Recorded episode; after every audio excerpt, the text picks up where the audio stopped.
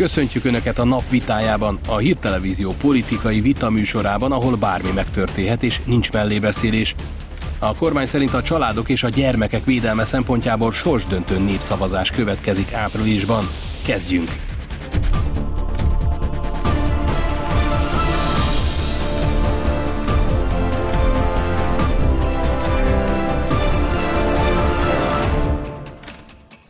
Ez a Csörte, a Nap Vitája. Mai vendégeink Ungár Péter, az LMP elnökségi tagja, aki azt mondta, az állam segítse az embereket a családalapításban, de nem mondja meg az embereknek, hogy hogyan kell élni. Ferencz Orsolya, miniszteri biztos, aki szerint a nemváltás lehet világdivat, de a természet törvényeit nem lehet felülírni. És aki ma a vitát vezeti, Pindrok Tamás. Jó estét kívánok a nézőknek, és jó estét kívánok a vitázó feleknek is. Jó estét kívánok. Bírósági jóváhagyással válthatnak nemet Spanyolországban a 12-14 évesek.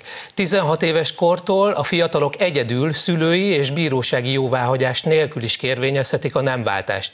Most kapcsoljuk Spanyolországból Tóth Brigittát. Szervusz, vannak-e arról adatok, hogy 2021 nyarán elfogadott transztörvény után hány gyermek kezdeményezte a nemváltást? Szervusztok, köszöntöm a nézőket. Országos statisztika még nem készült, várhatóan az majd akkor fog kijönni, amikor eltelt az egy év a törvény elfogadásához képest, tehát ez körülbelül nyára várható, viszont a katalánok már előhoztak egy fél évre vonatkozó statisztikát. Ez szerint 2021 nyara és decemberek között 429 új tajkártya kérelmet adtak be transzneműek, tehát ennyien kérték a nemváltást, és ami ennél is döbbenetesebb, hogy közöttük 169 gyerek kiskorú szerepel, akik csak az új transztörvénynek köszönhetik azt, hogy belevághattak ebbe a nemváltási procedúrába. Ami egyébként egy nagyon-nagyon egyszerű folyamat, már szinte félelmetesen egyszerű, mindössze annyit kell tenniük ezeknek a kiskorúaknak. Ugye itt a 12-16 évesekről van most szó, mert a törvény nekik könnyítette meg ezt a nemváltást. Be kell menniük gyakorlatilag az önkormányzathoz, ki kell tölteniük egy nyilatkozatot, 3 hónap múlva megkérdezik őket arról, hogy valóban akarják ezt a nemváltást, és ha igennel válaszolnak, akkor gyakorlatilag 1 hónapon belül meg is kapják az új papírjaikat, tehát rendkívül leegyszerűsödött a törvénynek köszönhetően ez az eljárás. Na, még viszont ennél is érdekesebb, hogy mi történik azután, hogy ugye egy gyereknek megtörtént a nemváltása. Mert hogy ekkor történik meg az, hogy az iskolák is szerepet kapnak a történetben, tanároknak onnantól fogva az új nevükön kell szólítani, kötelesség az új nevükön szólítani a gyerekeket. Hogyha ezt például nem teszik meg, vagy a régi nevükön szólítják őket, akkor akár fel is jelenthetik őket. A másik pedig, hogy ezeket a gyerekeket az új nemük szerint kell kezelni gyakorlatilag az iskolai élet minden színterén. Ez azt jelenti, hogy ha például egy kisfiú, egy korábban fiúgyermek lány nemre váltott át, akkor onnantól fogva öltözhet a lányokkal egy öltözőben, illetve használhatja a lányok mosdóját is. Hogy ezek aztán milyen típusú visszaélésekre adhatnak okot, hát ezt majd a jövő elmondja, vagy árulkodik majd róla. Illetve, amíg nagyon fontos, hogy testnevelés órákon, ugye, hogyha elkezdik csinálni ezeket a különböző gyakorlatokat, tehát amiket például csak a fiúk csináltak korábban, az a kisfiú, aki női nemre váltott át, attól most már nem fogják megkövetelni azt, hogy ezeket a gyakorlatokat végrehajtsa. Hát röviden ennyi az, ami az iskolai környezetbe beszivárog így a törvényen keresztül. A tankönyvek még talán érdekes téma lehet ezzel kapcsolatban, bár nem kötelező jelleggel oktatnak ilyen LMBTQ témájú tankönyvekből, viszont az nyílt titok, hogy az ilyen típusú könyvek már beszivárogtak az iskolai könyvtárakba. Nemrég volt, és ebből egy hatalmas botrány, épp itt Dél-Spanyolországban, Castellónban, ahol 32 ilyen témájú könyvet ajándékoztak oda a város iskoláinak, és hát ezen eléggé felháborodott az egyik keresztény szervezet, és feljelentést tett, mert hogy ezeket a könyveket tartalmilag nem vizsgálták felül.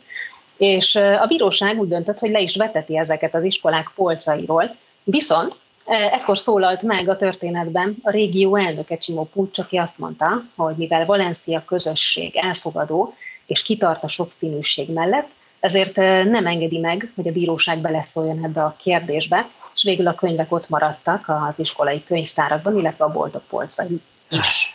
Brigitta, köszönjük szépen a tudósítást és az adatokat.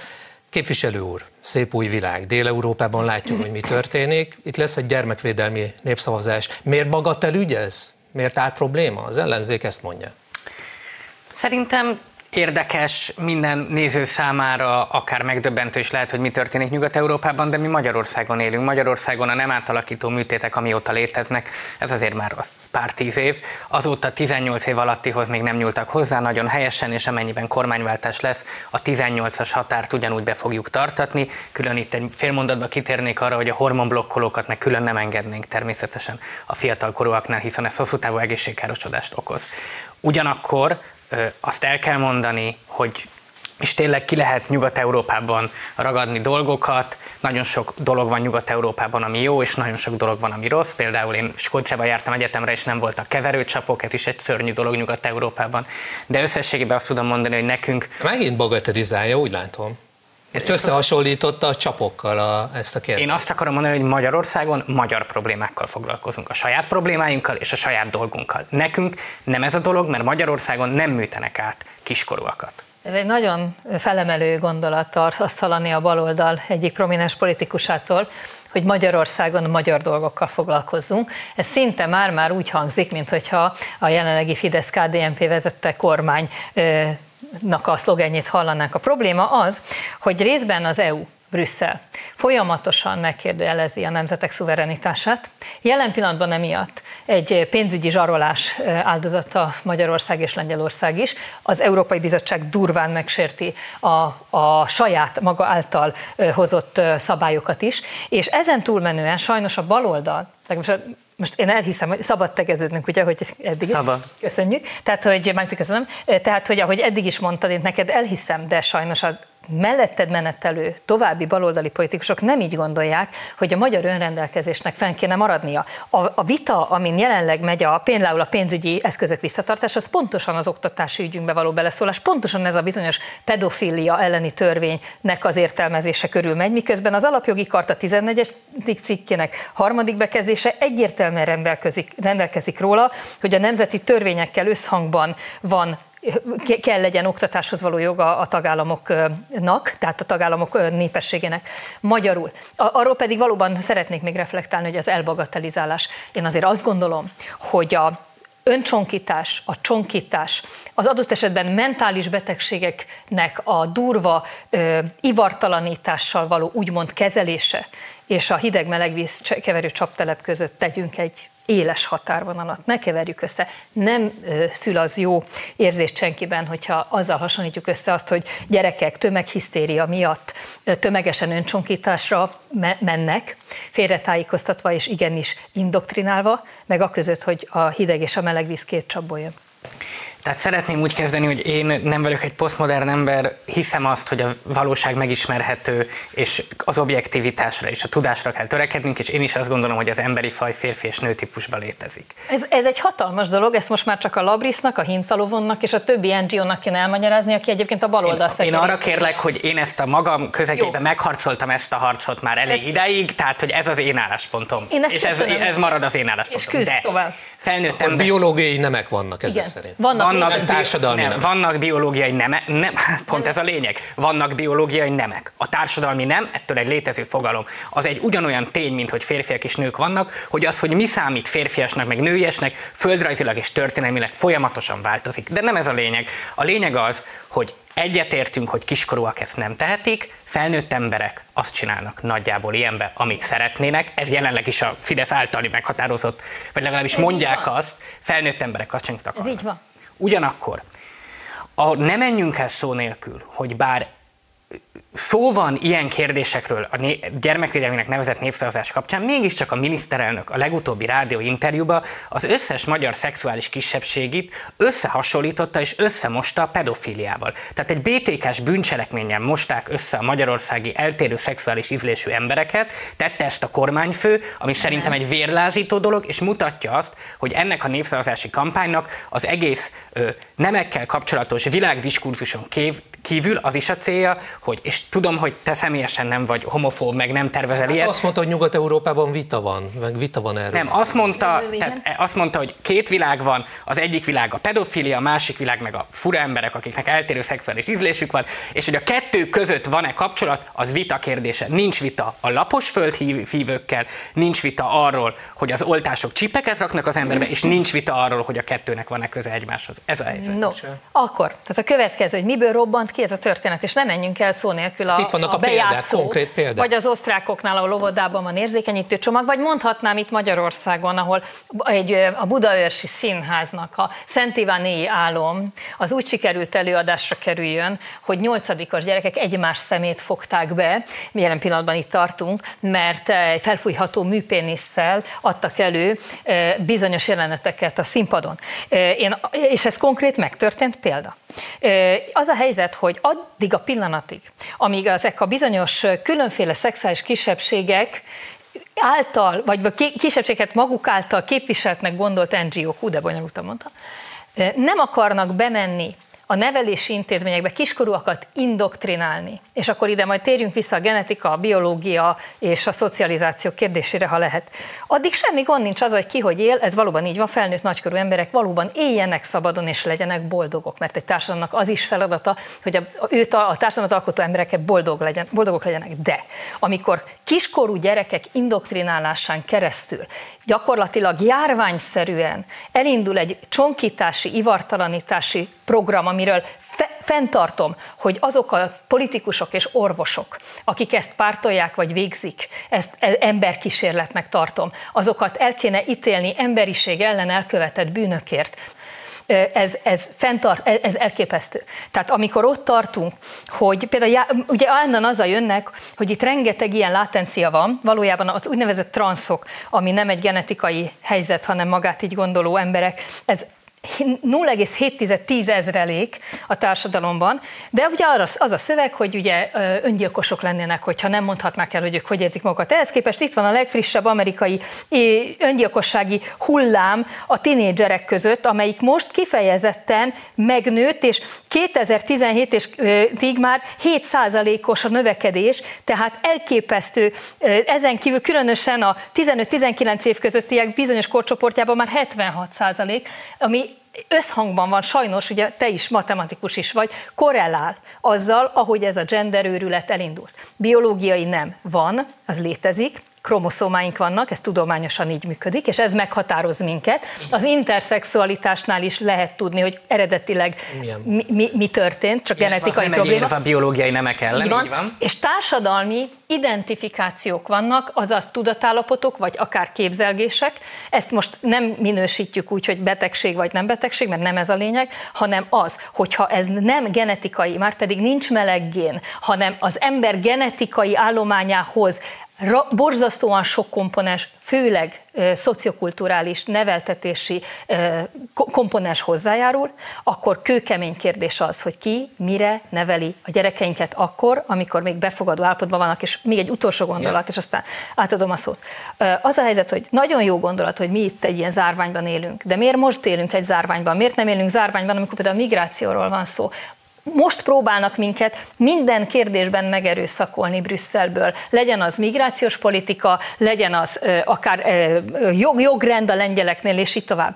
Állandó szuverenitás kontra föderalizmus vita zajlik. És közben látjuk ezt, hogy az Európai Unió tagállamaiban óvodáskortól kezdve elindul ez az indoktrináció. Mi fog minket ettől megvédeni? Kezdjük, ha legvégétől mennék, akkor honológilag visszafelé. Tehát először is a migráció kérdésben én a Fidesz-szel megegyező álláspontot szavaztam a népszavazáson, egyetértek azzal, hogy Magyarországon van, ugyanígy magyar kérdésjogunk eldönteni, kivel élünk együtt. Zárójel, ha például el fog indulni 300 000 ukrán, mert sajnos háború lesz, akkor őket már más kérdés, hogy be kell fogadni, mert ott a legközelebbi ország vagyunk, és amúgy a kulturális kérdés sem merül föl. Reméljük azért nem lesz háború. Reméljük nem lesz háború, csak mondom, hogy ott már egy más helyzet, van, mint de ami. Modellként ezzel is kell számolni. A másik kérdés.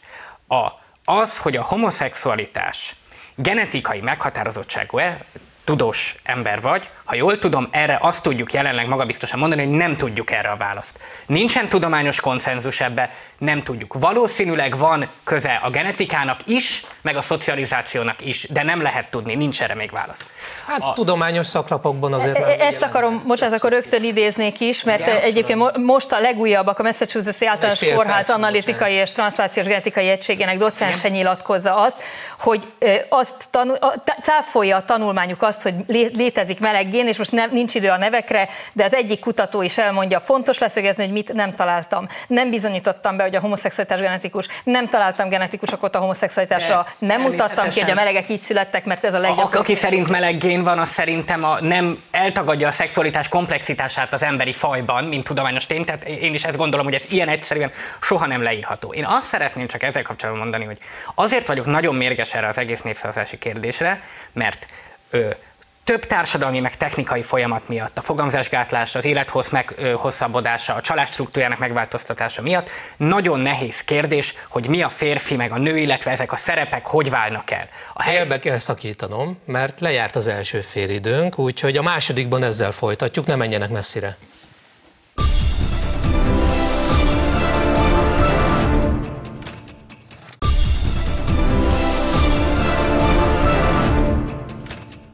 Folytatjuk is a Csörtét, és Ungár Pétertől elvettem a szót, mert lejárt az első fél időben az időnk, de vissza is adom, tessék. Tehát népszavazás, homoszexualitás propagálása, mi az ellenvetése? Miért nem jó ez a népszavazás? Azért nem jó ez a népszavazás, mert szerintem ahelyett, hogy folytatnánk egy józan magyar vitát arról, hogy mit gondolunk a nemi szerepek kérdéséről, mit gondolunk, hogy szexualizálódhatnak egyáltalán, vagy hogy lépnek be a fiatalok, ahogy a miniszterelnök úr fogalmazna, a szexuális életbe, ahelyett egy pártpolitikai gyűlöletkeltő kampány folyik. A helyzet az, hogy Magyarországon 14 év a beleegyezési korhatár, ezt a Fidesz vitte le 14 évre, valószínűleg az érvek megfelelnek a valóságnak. Ha valaki 15 évesen már részt vehet homoszexuális szexuális aktusba, vagy heteroszexuális szexuális aktusba, akkor értelemszerűen hallhat róla. Tehát azt állítani, hogy és most 15 évesekről beszélek, hogy ne forgassák később ki a szabályt, egy 15 éves diák nem hallhatja az iskolába azt a mondatot, hogy léteznek normatívan leírva, nem erkölcsi, normatív leírása. Tehát akkor meg is érkeztünk, az a helyzet, hogy hallhatja, jelenleg is hallhatja. Ha elolvasod, és tudom, hogy elolvastad a népszavazás kérdéseket, az nem arról szól, hanem arról, hogy például a szülő beleegyezése kell-e ahhoz, hogy bizonyos szexuális oktatásban, és annak a tartalmát kell-e a szülőnek tudni, részesülhet a gyereke. És igen, mondtam a hintalóvonal alapítványt, mondhatom a labriszt, mondhatom a melegség és megismerés tanfolyamot, amit úgy kellett az én gyerekeimnek végighallgatniuk gimnazistaként, hogy engem senki nem kérdezett meg, és teljesen kiakadtak rajta. Tehát mi csak azt szeretnénk jelezni, is hogy engedélyhez kötött az, hogy valaki szexuális tevékenységet végezzen egy iskolában, ahogy ezeket szigorítani kell, és fel kell, na ez a lényeg, ezt kell belevezetni. Magyarul nagyon keményen szűrni kell a tartalmakat, és ez a szülők jelenleg dolga. Tehát mondom, nincs a kérdéseknek amúgy... Jelenleg ez nem a szülők kezében van, és mert hiszen az iskolák egy része, az a szülők háta mögött, de és a szülők megkerülésére... Egyik kérdésnek sincs jogkövetkezménye, mert elfogadta az országgyűlés ezekkel kapcsolatos törvényeket már korábban. Ebből a szempontból egy jogi nonszensz ez a népszavazás, de most mindegy, nem is ismételten, tényleg a lényegi dolog. Társadalmi megerősítés, nem? Így van. Igen, de ugye a népszavazások a törvénykezésre tartjuk, nem a törvénykezés megerősítésére, legalábbis ez a magyar alkotmányos hagyomány. De a lényegi kérdésről, tehát van egy állítás, egy alantomos állítás ezek alatt, hogy vannak a külföldről finanszírozott b***ik, akik be akarják b***tani a magyar gyermekeket.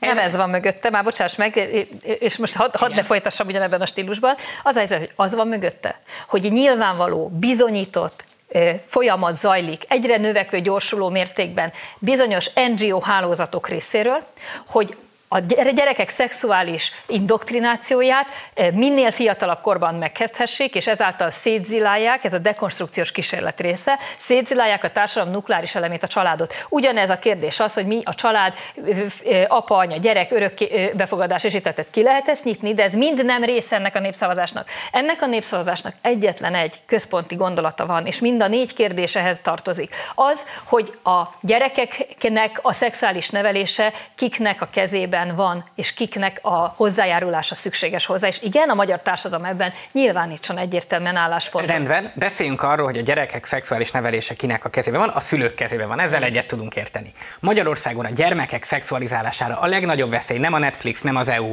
nem a homoszexuálisok, még csak nem is a transzok, hanem a pornóipar. Minden kutatás szerint, olyan kutatás, aki kifejezetten jobboldali embereket tudok idézni. Kutatások szerint a valódi probléma, hogy a szexualitással a 13-14 évesek az internetes pornón keresztül találkoznak először, a pornóipar pedig... Nagyon szívesen támogatok minden olyan kezdeményezést, ami a pornót kiszorítja, nem csak az internetről, hanem egyáltalán az emberek, az átlagembereknek az életéből minden felületen. Szerintem ebben 18 év feletti emberek már fogyasszanak, amit szeretnének. Én azt gondolom, hogy ha a közszemérem és a közerkölcs mint fogalom megszűnik, akkor onnantól kezdve társadalom szét fog esni. A pornográfiának más bajai ugyanis függőséget okoz, tehát ez bizonyos nagyon sok káros mentális hatása van. Így van. Na most ez az egyik. A másik. Mi van jelenleg a családi életre nevelés alaptantervbe, ezt nagyon sokszor elolvastam, álmatlan éjszakáimat töltöm ezzel a dokumentummal.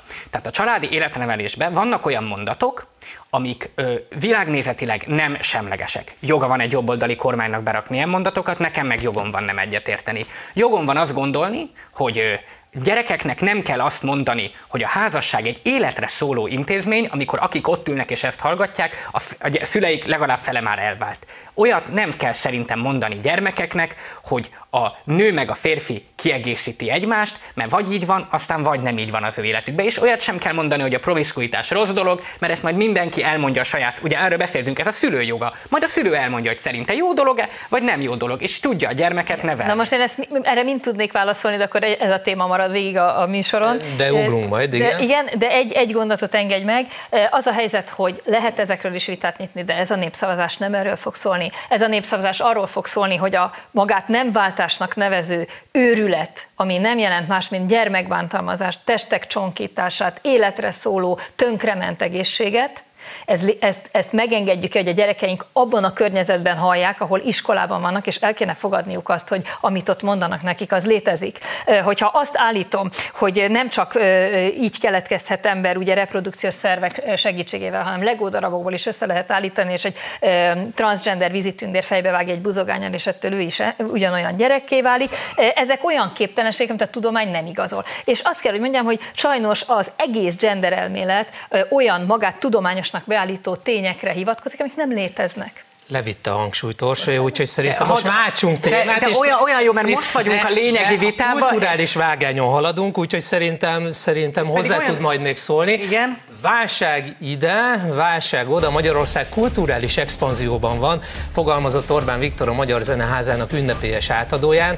A miniszterelnök azt mondta, amíg Európában járványok és népvándorlási hullámok követik egymást, és bezárnak a kulturális intézmények, addig Magyarországon elkészült és fogadja a látogatókat az új kulturális intézmény.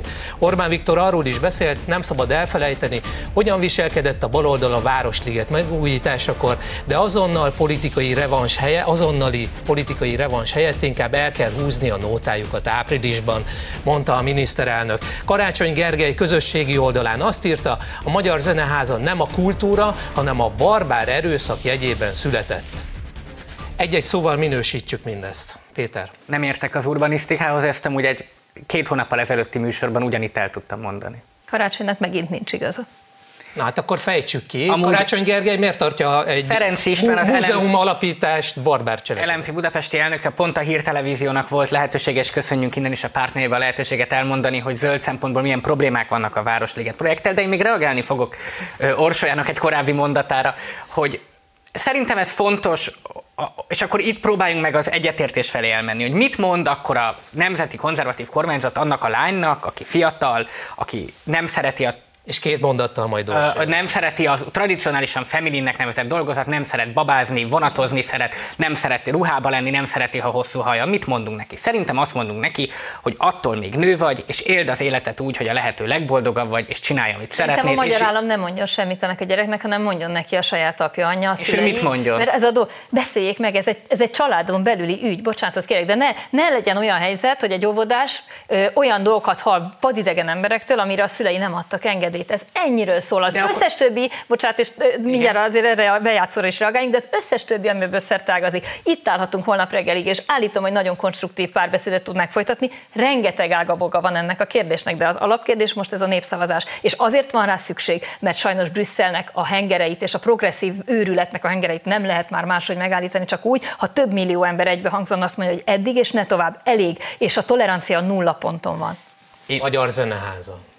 De még nem láttam az épületet, én nem értek ehhez, tehát én próbálok abban egy, hogy mondjam, emlékszik ön is, hogy micsoda klasszikus típusú politikus lenni, hogy olyan dolgokról beszélek, amihez legalább valamennyire értek, én nem értek ehhez. A kollégám a tévében elmondta, ő ért hozzá, és elmondta részletesen, hogy zöld szempontból, a zöld felület szempontjában milyen problémák vannak. De azt nem konkrétan erre, hogy ott épület volt, ami... Igen, tehát igen, ez 60-65%-ra nő a zöld felület a ligetben, minden szempontból megújul. Ráadásul azt lehet mondani, hogy ez az épület a fenntarthatóság iskola példája, és mindehez az egyik legjobban várt épület volt a világszerte az építészfórumokon, hihetetlenül progresszív, ha úgy tetszik, az építészeti érték, amit képvisel. Tehát ez elképesztő, de ha már itt tartunk, én másik szóban akadtam meg a Karácsony nyilatkozatában, mert akkor elmondom, hogy mi a barbár erőszak, meg mi a jogállamiság megsértése. Jó, néhány évszámot mondok, 1919, 1944, 1945, 1956, meg 2006, jó? Tehát azért ne keverjük már össze a fogalmakat, ezt most sajnos neked mondom, de Karácsonynak kéne. Azért. Tehát a barbár erőszak az nem ott kezdődik, hogy van egy épület, ami megépül a maga szépségében, óriási sikert aratva, de van, akiknek ez a problémája van, féltünk platánfákat, meg kell oldani, ha ténylegesen veszélyben vannak, hogy megmentsük. Egyébként hozzáteszem, ha a főkertet nem darálta volna be Karácsony, akkor itt is nagyobb eséllyel tudnánk indulni. De azért valljuk be, hogy a magyar politikában, főleg az utóbbi pár évben történtek már a főpolgármester úrön kívüli személyektől is ilyen erőteljesebb megfogalmazások, még a politikai jobb oldalon is, úgyhogy ezen önmagában ne akadjunk le szerintem. Tehát előfordul ez mostanában. De az egy jelenség, nem, hogy múzeum átadóra nem megy el a főpolgármester, azt hiszem az aréna átadójára sem ment el, a stadion átadására. Tehát azért mégis Budapesten történnek dolgok, és annyit mondjuk el, hogy nem...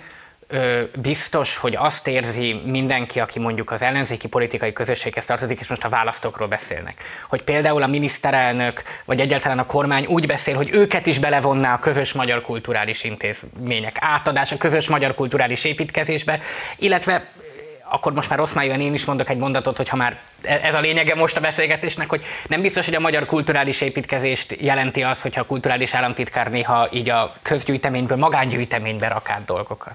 Én őszintén mondom, ez a vicc kategória, és ezt majd mindenki elmondja, hogy ért, én ezzel nem kívánok foglalkozni sem, de az a helyzet, hogy és azzal is nehéz vitatkozni, hogy érzések mik emberekben, és mit érzünk. A tényekkel lehet vitatkozni. Mi Karácsony munkássága, leszerelték a kukákat, szemeteseket, leszerelték a BKK jegyautomatákat, nem kaszálják a közterületeket, a várost felveri a gaz, elhagyatott a hajléktalan ellátást, nem képesek európai szintű, 21. századi szintre felhozni, hanem ilyen hatalmas hajléktalan lágerekben, ember alatti szinten kell vegetálnak ezek az emberek, miközben létezhetne erre valódi program és valódi megoldás, csak az nem érdeke esetleg azoknak, akik ezt a rendszert évtizedek óta fenntartják, és jelentős támogatásokat kapnak érte, de az eredményt meglátjuk.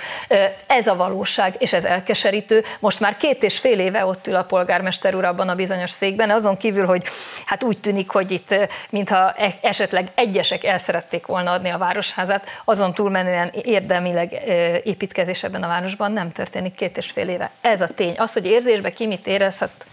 Hát a politika részben egy pszichodráma csoport is sajnos mindig is az volt, hogy csak emberekről szól. Részben pedig az a helyzet, hogy ha már a városházák kapcsán elmondtam, akkor elmondom ismételten azt az álláspontom, amit a csatornát néző fideszes választókat igazán fel tudom idegesíteni, remélhetőleg az hoz nézettséget, hogy én szerintem amúgy vissza kéne költözni az eredeti városházára azt, ami a Váci utcában van, ami klasszikusan Budapest városházája volt, és ezt, ami konkrétan úgy néz ki, mint egy filmdíszlet a 70-es évekből, nem tudom mikor járt ott utoljára, vagy jártál ott utoljára, szerintem nem probléma, ha ezt eladják. Itt nem az volt a legnagyobb probléma, hogy esetleg arról elkezd egy nyílt beszélgetés elindulni, hogy el akarjuk-e adni a városházat, mert az úgy működik, hogy Karácsony Gergely már a programjában meghirdethette volna, hiszen itt most már Kerpel, Frónius, meg nem tudom hányan itt előadták, hogy meg már még a korábbiak, a Demszki team előadták, hogy hát ezt már mindig is el kellett volna, de már mikor. Hanem azt kellett volna mondani, hogy kiállok a képernyőkre, és elmondom, hogy kedves emberek, ez és ez van, nyissunk erről egy vitát, ugye legyen ez egy közmegbeszélés tárgya, hiszen ugye a transzparensen haladunk, és mindent megbeszélünk, nagyon helyes, tegyük így, nem pedig ezek a hangfelvételek, ami egy gyalázat, és teljesen mindegy, hogy ez a látszatbizottság mit kamuzik össze, vagy mit állít maga, vagy hogy volt, vagy nem volt szabálysértés, és döntse el a rendőr. Azért voltak ebben a hangfelvételben, megjelentek olyan emberek, akik korábban Orbán Viktor által voltak kinevezve az APV-ZRT. Hát Bajnai Gordon úgy nyilatkozott, hogy régi harcos társa az illető. Erről az emberről le lehet mondani, hogy örök kormánypárti volt, akármilyen kormány volt, ő valamit vezetett. Tehát ezt majd Bajnai Gordon elmondja, amit se kell. Igen, harcos társak, igen. Váltsunk egy kicsit témát, népszavazás. Még a baloldali political capital szerint is valótlant állít Karácsony és a baloldal a népszavazási kérdéseikről. Az ellenzéki kezdeményezésből, mint írják, nem lehet népszavazás áprilisban. A Soros közeli politikai kutatóintézet azt írta, politikai kommunikációs szempontból érthető, hogy az ellenzéki pártok azt kommunikálják. Akár az április 3. választással egy időben még megtartható a népszavazás. Ez azonban az elemzőintézet szerint nem így lesz, de ezt a törvény kereteire és az érintett intézmények lassúságára foghatják. Az MVI már elkezdte az aláírásgyűjtő íveinek ellenőrzését. Ugyanakkor emlékeztetett, hogy a teljes ellenőrzési folyamat heteket vehet igénybe.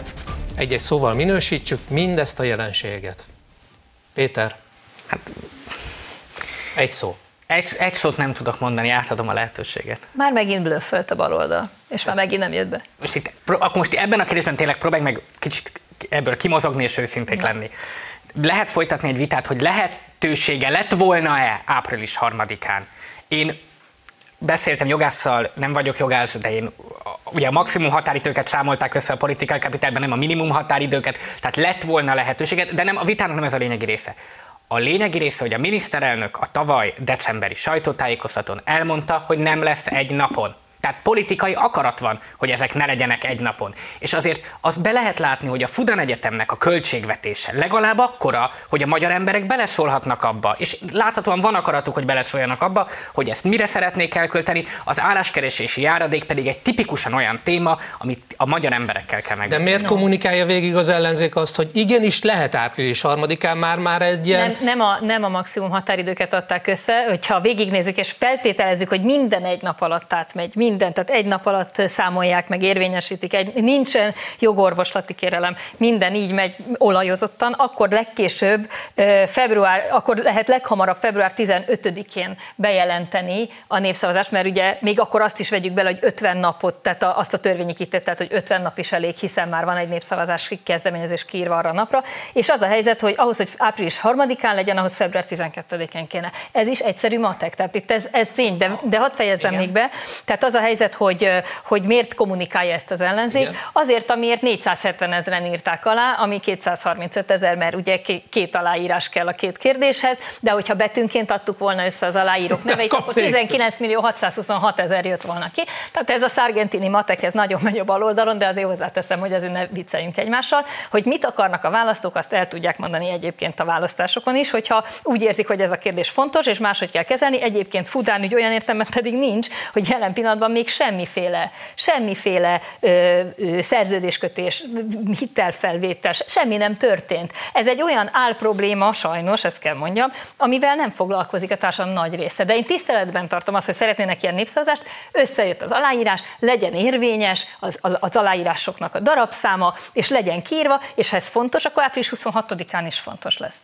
Tehát azért abban érzek egy kis önellentmondást, hogy egy témában, aminek amúgy nincs sok következménye, amiről a Magyarországgyűlés már elfogadott törvényeket, ez az úgynevezett gyermekvédelminek nevezett népszavazás, ott nem használjuk azt a logikát, hogy majd úgyis a választáson döntenek ebben a kérdésben mindenki. Én ezt csak mondtam, mint magánvéleményemet. Amúgy Orbán Viktor a Paks 2 kapcsán használta ezt a logikát az LMP népszavazási kezdeményezésre, még a 2018-as választás előtt azt mondta, hogy a Paks 2 támogatásának tudatába fognak a választópolgárok az urnához járulni. Kétharmada lett a Fidesz. Én értem, csak ez a két logika ellentmondásos, ezt próbálom itt csupán kiemelni. És a másik, hogy a Fudan Egyetem értelemszerűen nincs meg a paper trail még róla, de hát a Fudár Egyetem abból a szempontból létezik, hogy ez is bejelentésre került, hogy van ilyen terve a kormány. Hát annyira létezik, hogy 27 olyan nemzetközileg elismert egy kutatóegyetem működik együtt vele, mint a University of California, Connecticut, Maryland, Zürichi Egyetem, Svéd Lund Egyetem, Lőveni Katolikus Egyetem, University of Queensland, nem és tudom, így tovább. Hogy tudtad, de a Fudár Egyetemen van Kína egyetlen kiskorúak átműtetésével foglalkozó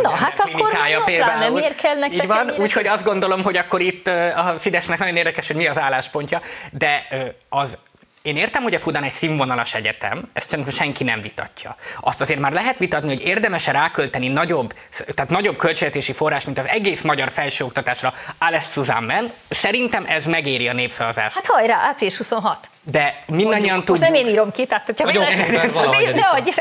hogyha véletlenül mégis ki lesz erre a napra, hát nem igen, azért. Az, hogy április 3-a lesz a választás, és az ellenzék onnan tudtanak, hogy hopp, rákerült egy dokumentumra, ami véletlenül kiszivárgott, de a lényeg azért itt mégis az, hogy a miniszterelnöknek politikai akarata volt, hogy ez ne legyen egy napon. Hát elmondta tavaly decemberben, mindannyian tudtuk, hogy nem lesz. Ne tegyünk úgy, mint senki nem állított meg benneteket, hogy oda vigyetek nem Sargentini módszerrel 4.256.000 aláírás. Akkor április 3-án lett volna, ha január 1-én. Ha állandóan arra hivatkozol, hogy de egyrészt miért baj az, hogyha ez nem tud össze, másrészt, hogyha decemberben, ahogy ugye karácsonyék elkezdték, hogy még abban a hónapban összeszedjük, hát nosza, akkor nem lehet. De most őszintén azt mondod nekem, hogy ha december 27-én leadunk 65 milliárd aláírást ebben, akkor április 3-án lett volna. Hát legalábbis nehezebb lenne bárkinek is egy fennakadást okozni.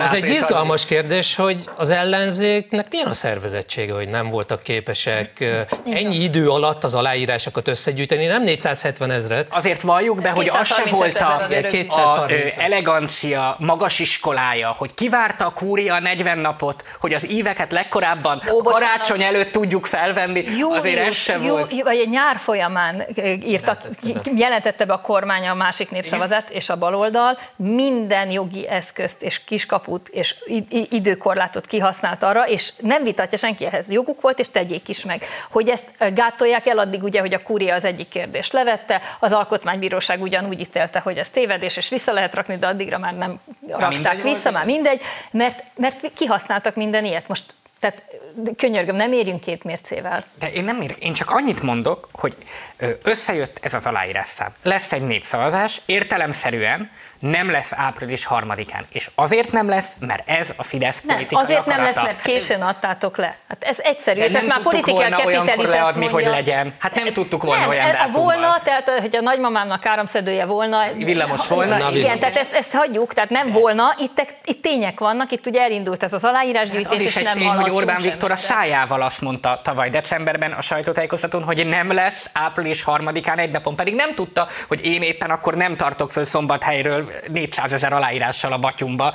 az MVI-be. Nagy valószínűséggel akkor már látszott, hogy nem nagyon gyűlnek az aláírások, mint ahogy ugye december elején, én nem vagyok én a miniszterelnök, úgyhogy nem engem kell ezzel az ügyel bombázni, de jelzem, hogy már december elején úgy állt bele a baloldal karácsonnyal az élen, hogy itt 2 héten belül kész lesznek. És nem lettek kész, annyira nem, hogy hát sehol se tartottak. Azonban már bele se menjünk, hogy 2 nap alatt összeszednek 65 000 aláírás előtte, meg majdnem 2 hónap alatt nem sikerül összeszedni csak 170 000.